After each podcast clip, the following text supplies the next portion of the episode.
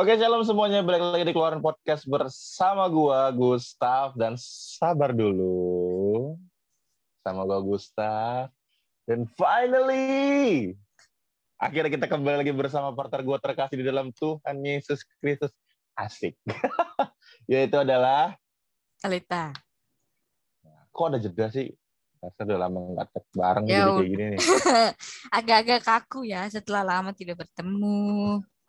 Ini juga Ini juga kita sih. by the way. Jadi nggak ketemu sih di Zoom. Iya, jadi kalau Dan ada tentu ke- kita- kekurangan, mohon maaf. mohon maaf dimaafkan. ya lah PPKM kita harus taat akan peraturan pemerintah. Dan juga kita masih ada ditemani oleh satu orang lagi sebenarnya. Iya, cuma dia nggak mau Dia itu cuman dia pengamat pengamat podcast internasional Waduh, yaitu editor internasional kita editor kita Megi Megi Simanjuntak. Semenjuntak. Kapan dia jadi orang Batak? Siapa tahu dia dapat jodohnya Batak. Insya Allah. Oke, jadi tapi dia nggak bersuara ya teman-teman. Tapi kalau berharap sih kita nanti dia kasih opini lah ya. Oke, Katal, apa kabar? Ya, seperti yang lu lihat lah. Sehat ya, semuanya Sehat, pekerjaan sehat. lancar, Lu gimana? PPKM juga lancar lancar lancar semuanya berjalan dengan baik pekerjaan, kehidupan, Pacaran? keimanan, pacaran puji Tuhan lancar. Tadi udah gue ajakin si Gita, cuman dia nggak mau, malu katanya. Malu? Oke, oke, oke, oke. Ya wes. Oke, karena kita udah berapa bulan tidak tag bareng, jadi kita butuh kembali merefresh keluaran podcast dari awal dulu. Dari Ini udah dari episode ya? pertama. dari podcast pertama. Nggak nggak nggak dibahas semua dong. Kita udah episode berapa sih? Aduh, berapa episode? nggak apal gua. Banyak ya. Itu yang lu sendiri kan? Ya. Eh, gue sendiri kan masih Kristen sehat. Ya kita juga ada tuh tiga atau empat konten masih Kristen sehat namanya. Ya semoga ke depannya sih kayak agak-agak dimelo-meloin. Dan kita juga teman-teman kali ini dengan konsep yang baru kita Hmm. di dalam naungan ALF Production. Ya, Yes, betul kan yes. ALF Production? Yes, betul. Di mana ALF Production ini juga teman-teman nanti bisa lihat di Spotify. Mm-mm. Di situ banyak podcast-podcast perihal apa ya? rohani ataupun Ada rohani, self-education. ada yang lain-lain ada. Jadi teman-teman tinggal search saja di situ ALF semua caps lock terus production P-nya doang caps lock. Iya. Nanti di situ ada ALF podcast, ada roti hidup, ada Foxcast, ada Ya. PSK, ada saya, terus menyusul eh, Rokes di podcast dan commemoration name. Nah, itu rada susah Nice. gitu. Tapi tetap yang paling bagus adalah keluaran podcast. Hah, kenapa? Orang-orang LFF denger-denger ini, kenapa emang ya? Hah, kalau Anda Iya. dengar, paling bagus keluaran podcast. Iya, kami paling bagus dan paling miskin dalam hal eh, alat-alat. Alat-alat. Teman-teman, kita akan masuk materi. Cie, Kita kayak udah liturgi aja. By the way, just kembali merimain apa yang seharusnya teman-teman selalu ingat di keluaran podcast ini adalah kita tuh selalu share atau membagikan sesuatu hal yang menjadi keresahan dalam setiap kehidupan kita. Entah dalam pekerjaan, entah dalam entah dalam apa pun, sehingga itu kita deliver ke teman-teman untuk menjadi sebuah rangsangan berpikir juga buat teman-teman dalam keresahan kita. Karena ya dalam keresahan tuh seharusnya kita juga bisa ambil hal-hal yang menjadi daya pikir kita untuk kita solving problem sehingga bukan cuma lo diem aja dalam setiap permasalahan keresahan tapi kita bisa menemukan jalan keluar dan semakin dewasa dalam masalah kehidupan. Nah kalau gue pribadi, gue mulai dari gue aja ya kak ya. Yes, boleh. Gue tuh sedang da- kemarin tuh sedang dalam titik yang rada sebel karena orang berpikir bahwa gue sedang ada dalam gue pokoknya sampai di titik yang anjir kayak kok orang kok bisa se bukan semenghakimi ya Mm-mm. semelihat semelihat semelihat apa sih kata yang benar tuh sebegitunya melihat Mm-mm. gue bahwa menilai bahwa gue sedang dalam ada dalam kondisi penurunan iman ya anggaplah itu benar tapi Mm-mm. ngapa itu benar tapi buat gue pribadi orang tersebut tuh gak punya hak untuk menilai keimanan gue gitu loh. Karena lo nggak pernah ada 24 jam dalam kehidupan gue, lo belum pernah melewati proses kehidupan bersama-sama dengan gue. Tapi ketika melihat ada sebuah perubahan dalam hidup gue, anggaplah gue nggak muncul di dalam grup, nggak muncul di dalam organisasi, muncul dalam gereja, tapi tiba-tiba dalam suara tersebut ada suara bising yang bilang gue sedang tidak dalam kondisi rohani yang bagus atau atau atau bahkan lebih parah anggaplah gue sedang meninggalkan Tuhan. Waduh. Jatuhnya kan Nah, gue mau membagikan bahwa kehidupan orang tuh fluktuatif, kadang di atas, kadang di bawah. Di atas juga lo bisa dapatkan point of view lo, di bawah pun lo juga dapat point of view lo. Jadi seiring bertambahnya waktu, umur dalam kehidupan lo itu tuh ada selalu dalam selalu ada dalam pembelajaran-pembelajaran terus. Jadi buat gue tidak, nah ini balik lagi, sebelum kita masuk dalam materi, kita kayaknya udah pernah bahas ini deh. Kebenaran itu kan kompleks ya. Mm-hmm.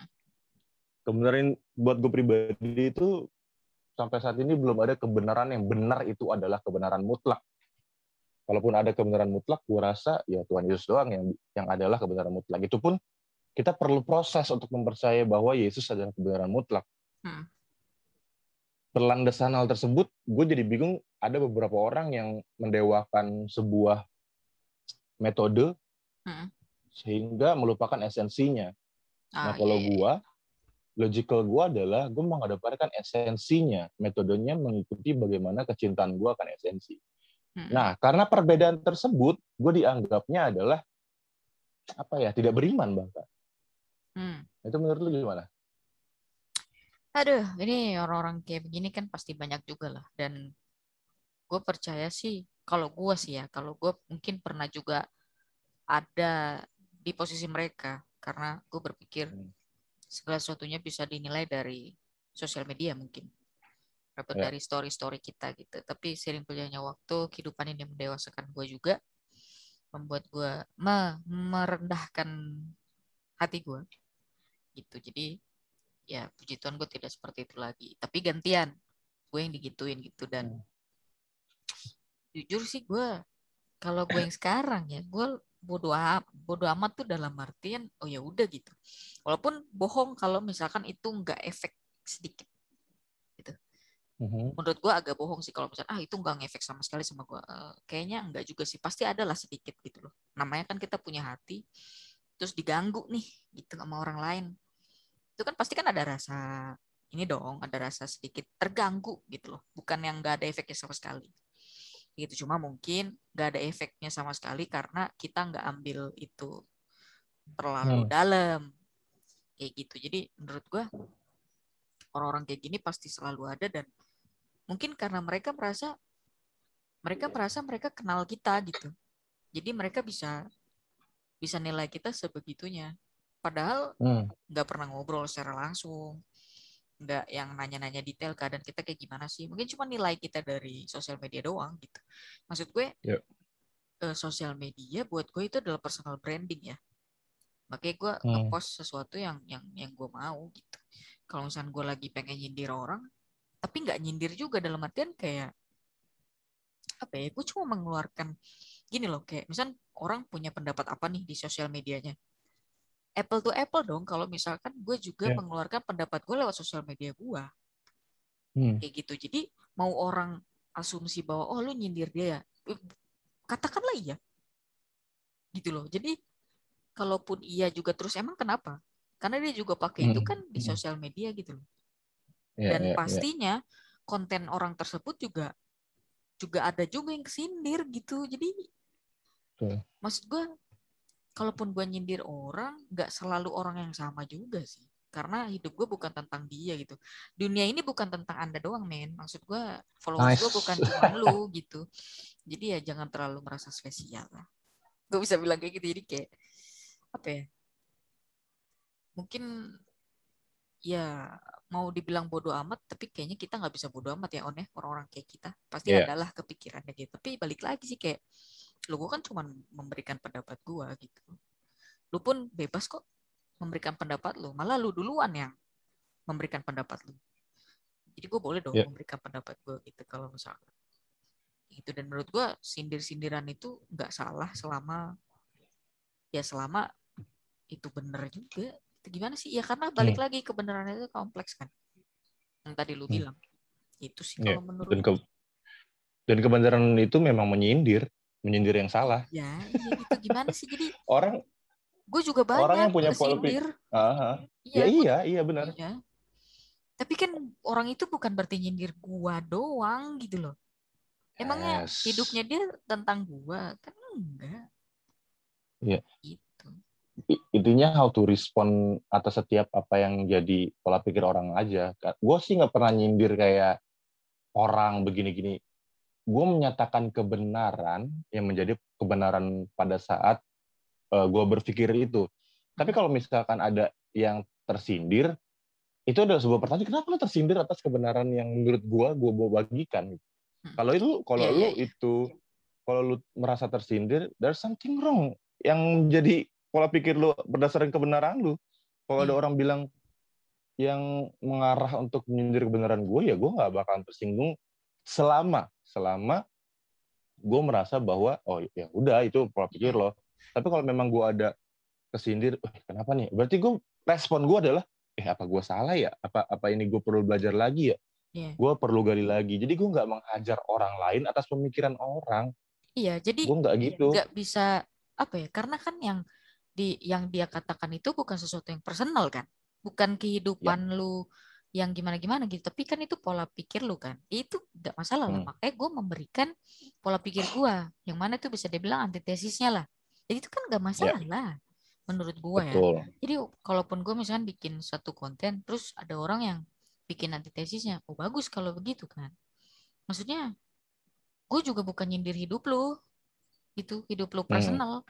maka ya jangan take it personally gitu. Walaupun untuk mencapai ke ya. situ yeah. ya susah juga sih. Gue juga berjuang juga untuk tidak baperan. Gitu. Nah ya anggaplah mungkin orang bisa baperan karena apa sih? Kenapa nah, orang bisa sebaperan itu ya? Ya karena gampang tersinggung lah. Karena menurut menurut kita ya ini kan pendapat gue kalau lu nggak ini ya udah ya. Ya kalau misalnya orang itu ya. Karena menurut gue ya setiap pola pandang pola pikir itu eh pola pandang sudut pandang sama pola pikir hmm. itu sesuatu hal yang bisa didebatkan menurut gue atau Betul sekali. gampangnya gampangnya didiskusikan deh.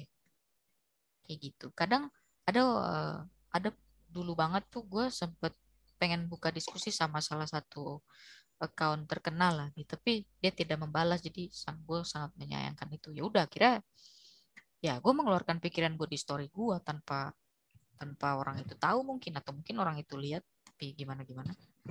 Kayak gitu jadi sosial media ini memang kadang bikin orang tersinggung bikin orang baperan. Tapi ya hmm. kalau emang tersinggung ya lu DM aja. Eh kok lu ngomong gini sih? Emang ada apa? Kenapa nggak gitu? Daripada harus merasa asumsi sendiri ngapain amat sih? Heran gue Iya, iya. Repot ya, repot sama perasaan sendiri. Iya, repot. Dan oh, gitu. gue juga belajar untuk ya udah perasaan orang bukan tanggung jawab gue juga gitu. Nice, nice, nice. Gue belajar banget sih soal itu. Jadi kayak, ya masih banyak hal-hal tanggung jawab gue yang harus dikerjain. gitu loh. Gitu nah, sih. Ya mungkin kita ada dalam pola pikir yang kayak gini tuh butuh proses ya. Iya, yeah, iya. Yeah. Nah, gue percaya pengenalan akan Tuhan tuh sangat sangat sangat jelas itu pasti bersangkut pautan dengan kedewasaan umur, lingkungan di mana kita ditempatkan, banyaknya lingkungan juga berpengaruh loh. Gue gue gue sangat percaya bahwa keimanan atau pengetahuan kita tentang Tuhan itu sangat berpengaruh dengan lingkungan di mana kita ada. Mm. Keluarga juga pasti, gereja menentukan banyaknya uh, teman komsel atau teman persekutuan lo di mana lo berada, teman bergaul lah. Mm-hmm. Itu itu tuh lu punya perspektif ya tentang Tuhan tuh lebih luas. Just for example, uh, kalau lu lahir di dalam satu denominasi and you live there uh, the whole your life gitu, yeah, pasti yeah. pengalaman lu tentang Tuhan just ya udah setipis. Ya udah segitu aja gitu ya segitu ten, se, bukan dalam segitu tuh bukan yang gue mengecilkan tapi iya iya iya tapi ada gak ada gak ada masuk sudut pandang lain pola pikir lain nice yeah. ada gambaran besar lain lagi yang perlu lu tahu kenapa gereja lain tuh punya pemikiran seperti itu. Anggaplah kita bilang doktrin seperti hmm. ini, yang ini, yang ini, yang ini tuh itu adalah sebuah karunia pemikiran yang sangat sangat sangat besar buat gue. Hmm. Jadi sehingga ketika gue ketemu sama orang yang uh, name it, karismatik. Pentakosta, hmm. ataupun yang ateis, Islam, ataupun apa pun, apa pun lah, itu gue bisa mendeliver tentang Tuhan itu sangat sangat sangat bukan sangat sangat apa ya cukup luas pembahasannya. Jadi itu gue nggak gampang tersinggung wah lu meremehkan bahasa roh gini gini gini. Aru meremehkan minyak alu meremehkan tentang nabi ini. Maksud gue enggak enggak enggak enggak enggak. Gue nggak mau masuk ke dalam ranah itu.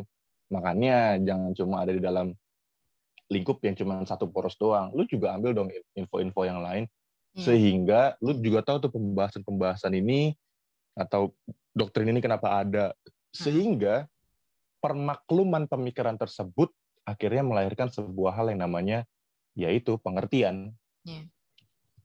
Jadi ya kayak lu jangan mandek di satu lu nyaman mandek nih anggap lalu di gereja A udah satu uo segala macam lu lu lu kayak penuh dengan kebebasan untuk lu ini lucunya gini nih lu penuh dengan kebebasan untuk lu menanamkan apa yang lu percaya dalam konteks gereja lu tersebut. Hmm. Tetapi, tetapi ketika ada gereja B yang mencoba untuk masuk juga dan mendeliver apa yang dipercaya, lu ngerasa kayak, oh enggak nih, enggak kayak gini nih. Loh, maksud gue, kok gitu sih pola pikirnya gitu loh. Hmm. Pola pikir lu tentang Tuhan tuh sejauh apa? Nah buat gue tuh kan kayak gitu. Ketika dulu gue percaya, ya gue percaya bahasa roh, gue percaya minyak, gue percaya tentang manifestasi apa pun itu. Hmm. Tapi seiring berjalannya waktu, seiring dewasanya gue dalam pikiran gue, gue menemukan esensinya. Iya, lu mencari yang mengen... esensi kan, esensi. Iya. Nice. Iya. Akhirnya gue menemukan bos gue nih. Gue menemukan yang seharusnya gue ke mana komunikasinya. Hmm. Esensinya lebih gue tinggikan daripada metode-metode yang ada di dalam gereja-gereja zaman ini. Ya, hmm. iya mungkin metode itu menjadi sebuah jembatan untuk sampai ke esensi itu. Tapi kalau lu sudah menemukan esensi itu, jembatan itu bukan menjadi sebuah perdebatan lagi buat gue pribadi. Hmm. Sehingga jalannya adalah ya udah, ya udah lu bebas mengekspresikan keimanan lu seperti apa. Hmm. Lu mau dengan tangisan, mau dengan minyak, mau dengan yeah. tarian, yeah. Hmm. apa pun itu. Tapi yang jelas itu ada di dalam Alkitab dan Tuhan menuliskan itu dalam Alkitab dan tentunya esensinya tetap meninggikan nama Tuhan kita Yesus Kristus. Gue sih tetap hanya sebatas itu aja esensinya. Tetapi orang lain tuh malah bilang gue, wah merendahkan ini. Nanti gue apa sih lu nggak jelas banget, geblek dah. Kayak gitu maksud gue. Nah itu perjalanan keimanan gue. Nah gimana kalau lu kata? Mungkin lu, lu kan dulu juga ini anjir nentang banget. Oh iya. Lagu-lagu, lagu-lagu. Lagu-lagu sekuler. Wah, wah, ya itulah makanya. Tapi gue nah, bersyukur, gimana gimana? Gue gue bersyukur ada di stage itu. Jadi gue punya perbandingan akan diri gue sendiri. Diri gue yang dulu dan diri gue yang sekarang. Gue nggak bisa bilang diri gue yang dulu itu jelek banget sih walaupun memang iya.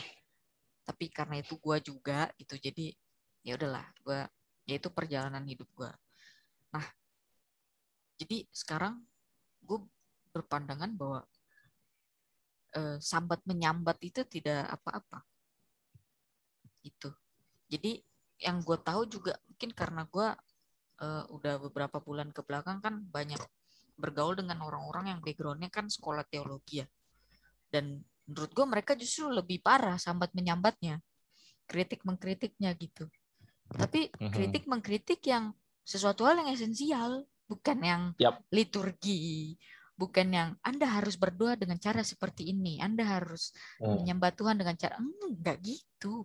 Yang dikritik mengkritik sambat menyambat itu adalah ilmunya, maksudnya uh, ya. esensi dari dari kita punya ibadah gitu, esensi daripada kita punya hidup.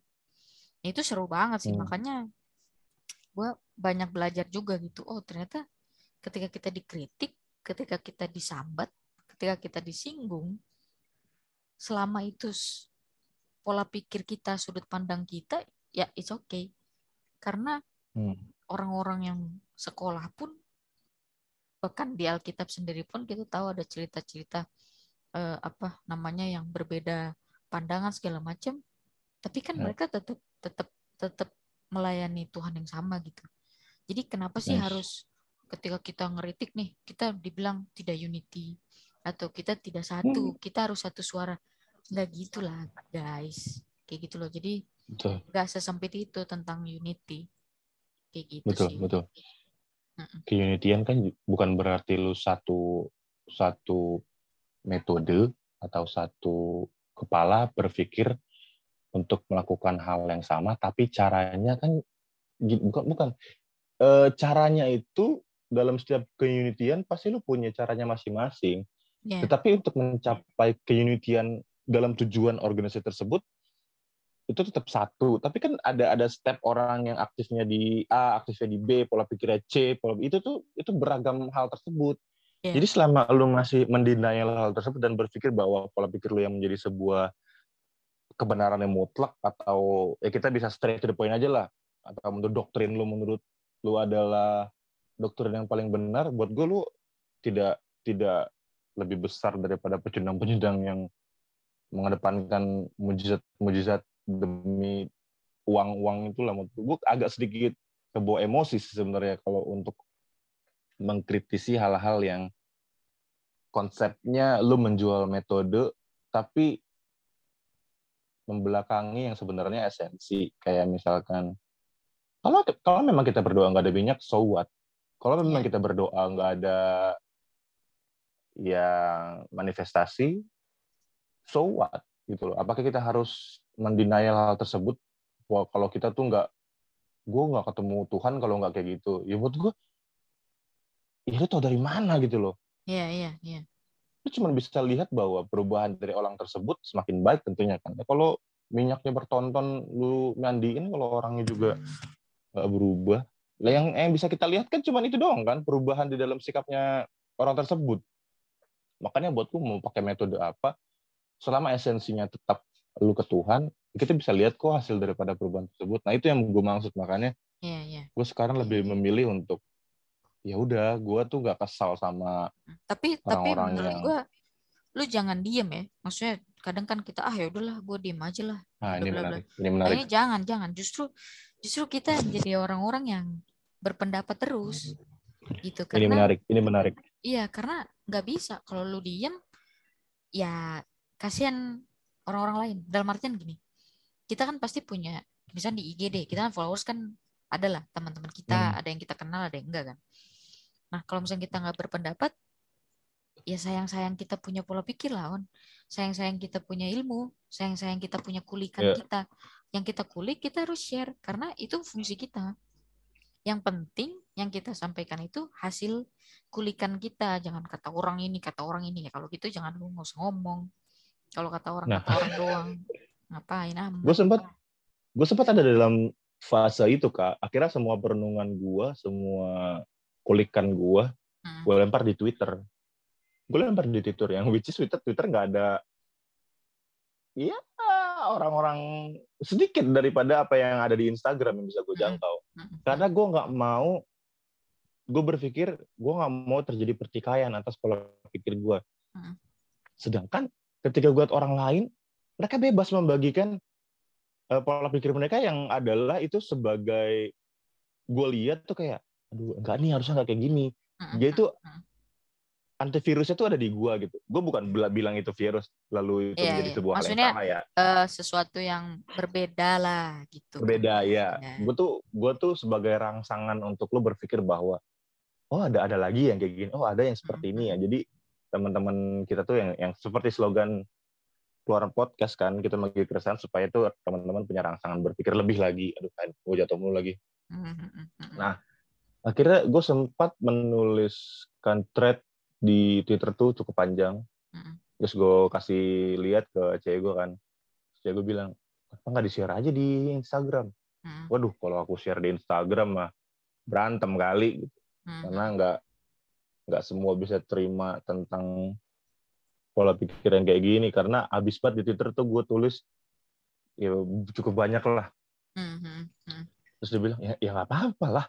Masa mereka bebas? Dia bilang ini nggak apa-apa lah. Emang kenapa sih? Ya udah deh kalau kamu takut aku capture. Nanti aku aja yang share di Instagram. Uh, dalam hati gue anjir. Itu itu jadi jadi sebuah teguran buat gue kan. Iya, finally iya. akhirnya gue tetap buat gue gue share berani gue berani nge-share tapi bukan share di Twitter. Karena apa? Gue pikir bahwa ini orang nge-share share aja ya nggak mikirin gitu loh. Iya, iya, iya. gimana nanti responnya? Yang penting ya itu sosial media kan akhirnya kita kita mau membagikan apa yang menjadi pola pikir kita kan. Mm, mm. ya instead nanti kayak gimana Iya, respon iya. orang ya itu kita bisa menjadi penilaian kita sendiri oh orang ini begini jadi kita bisa menghadapinya.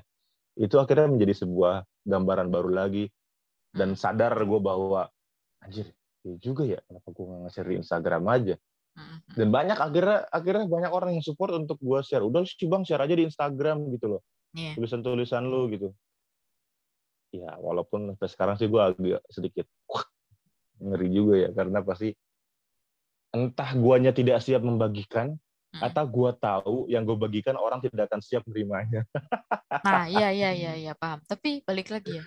Siap atau tidak siapnya followers kita melihat itu bukan urusan kita sih. Bukan Hmm. bukan tanggung jawab kita. Yang penting tuh gini. Gue gue pernah share sama cowok gue juga kayak, duh kayak gue merasa sotoy deh dengan tulisan-tulisan gue. Dan jawaban dia adalah, lu sotoy kalau lu nggak tahu apa yang lu omongin. Sedangkan gue Nice. tahu apa yang gue omongin, gue tahu apa yang gue kulik, gue tahu apa yang gue share. Jadi ketika ada orang mungkin nggak suka atau misalkan nggak terima, ya gue ada jawaban gue. Bukan untuk Hmm. membenarkan pikiran gue, tapi emangnya kalau lu kayak gimana pandangannya, kasih tahu gue supaya kita bisa saling bertukar inilah bertukar pikiran. Tapi memang di Indonesia ini susah ya seperti itu. Jadi kadang-kadang gimana ya? Kecuali yang bisa gue bilang ya, gue bukan membedakan orang yang sekolah teologi dengan yang tidak. Tapi setelah gue flashback, setelah gue renungkan, sebeda itu memang gitu. Mungkin karena orang-orang yang sekolah mereka sudah biasa sambat menyambat di kelas, Ya. gitu. Gitu. Jadi pada saat ya pada di kehidupan di luar perkuliahan mereka ya udah biasa gitu. Tapi kan kita kita yang tidak sekolah kan kayak apalagi kan kita selalu bilang bahwa pokoknya kita harus satu suara, kita harus satu hati segala macam. Tapi dalam artian seolah-olah kita jadi nggak punya nggak boleh punya pendapat kita sendiri. Ketika kita Hmm. ngeluarin pendapat kita sendiri, kita tidak satu atau tidak nggak gitu. Maksud gua sesatu-satunya kita itu pasti ada aja yang beda men nggak bisa Iya, nggak bisa betul. dipaksain gitulah kan yang penting kan esensinya apa dulu nih bisa jadi yang menurut lo esensi menurut gua enggak ya gitu karena punya sudut pandang yang berbeda kan tapi kalau misalkan sudut pandang lo itu works sama lo ya it's for you not for me. Gitu. Hmm. kecuali nanti pada saat stage kehidupan gue yang mana gue oh ternyata eh, metode yang waktu itu gue diskusikan itu ternyata bisa works nih sama gue yang sekarang. Nah itu kan beda lagi. Jadi bukan berarti kita ngejilat ludah sendiri atau apa nggak gitu. Nggak gitu juga. Maksud Nice. gue nggak se naif itu. Jadi gimana ya? Ayolah kawan-kawan mari kita dinginkan kepala kita. Ya kita masukkan kepala kita iya beneran loh. Kayak gitu. Dasar. Eh, oke intinya guys hope you understand about this conversation. Iya Gua kita mau- bukan kita tuh maksud mau- apa-apa loh ya. Ya.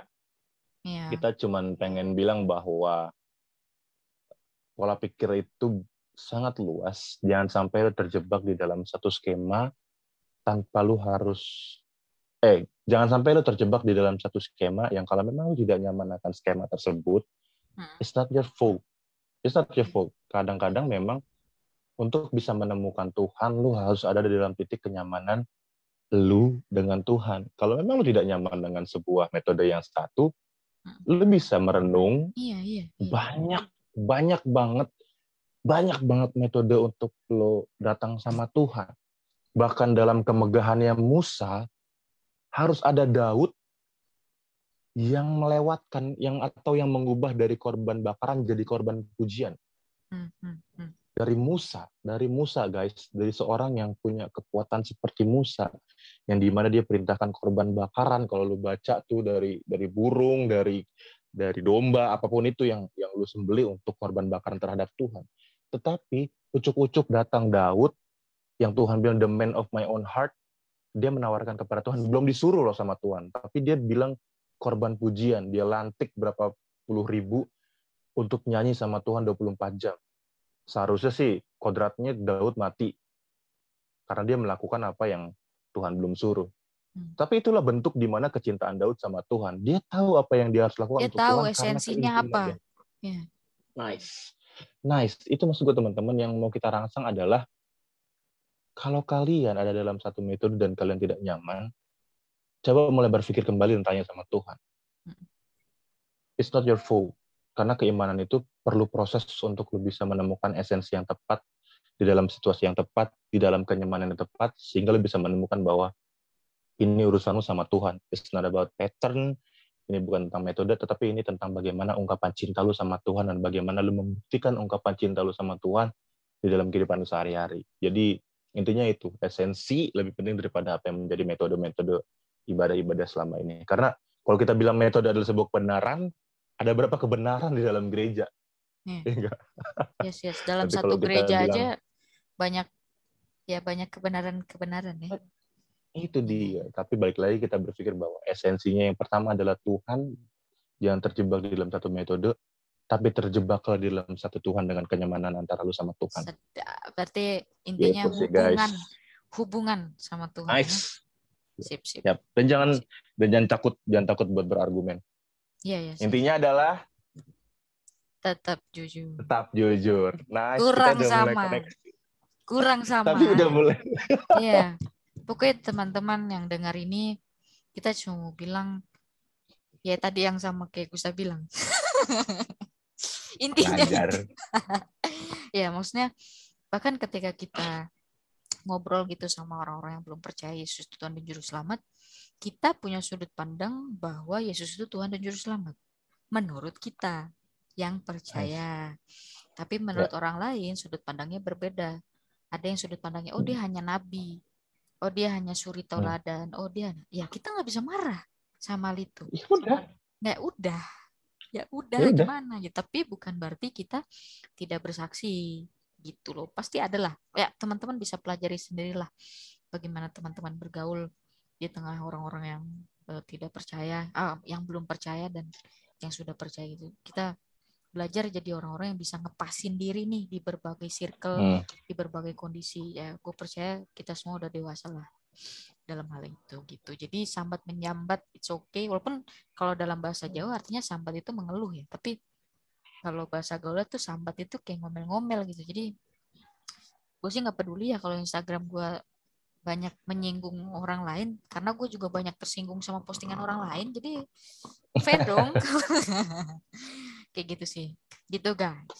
Closing closing closing cepat. Ya itulah. Nah teman-teman. Teman-teman di atas daripada itu semua sesuai dengan closing statement kita jangan lupa tetap jujur. tetap jujur. Thank you guys. Thank you guys. Bye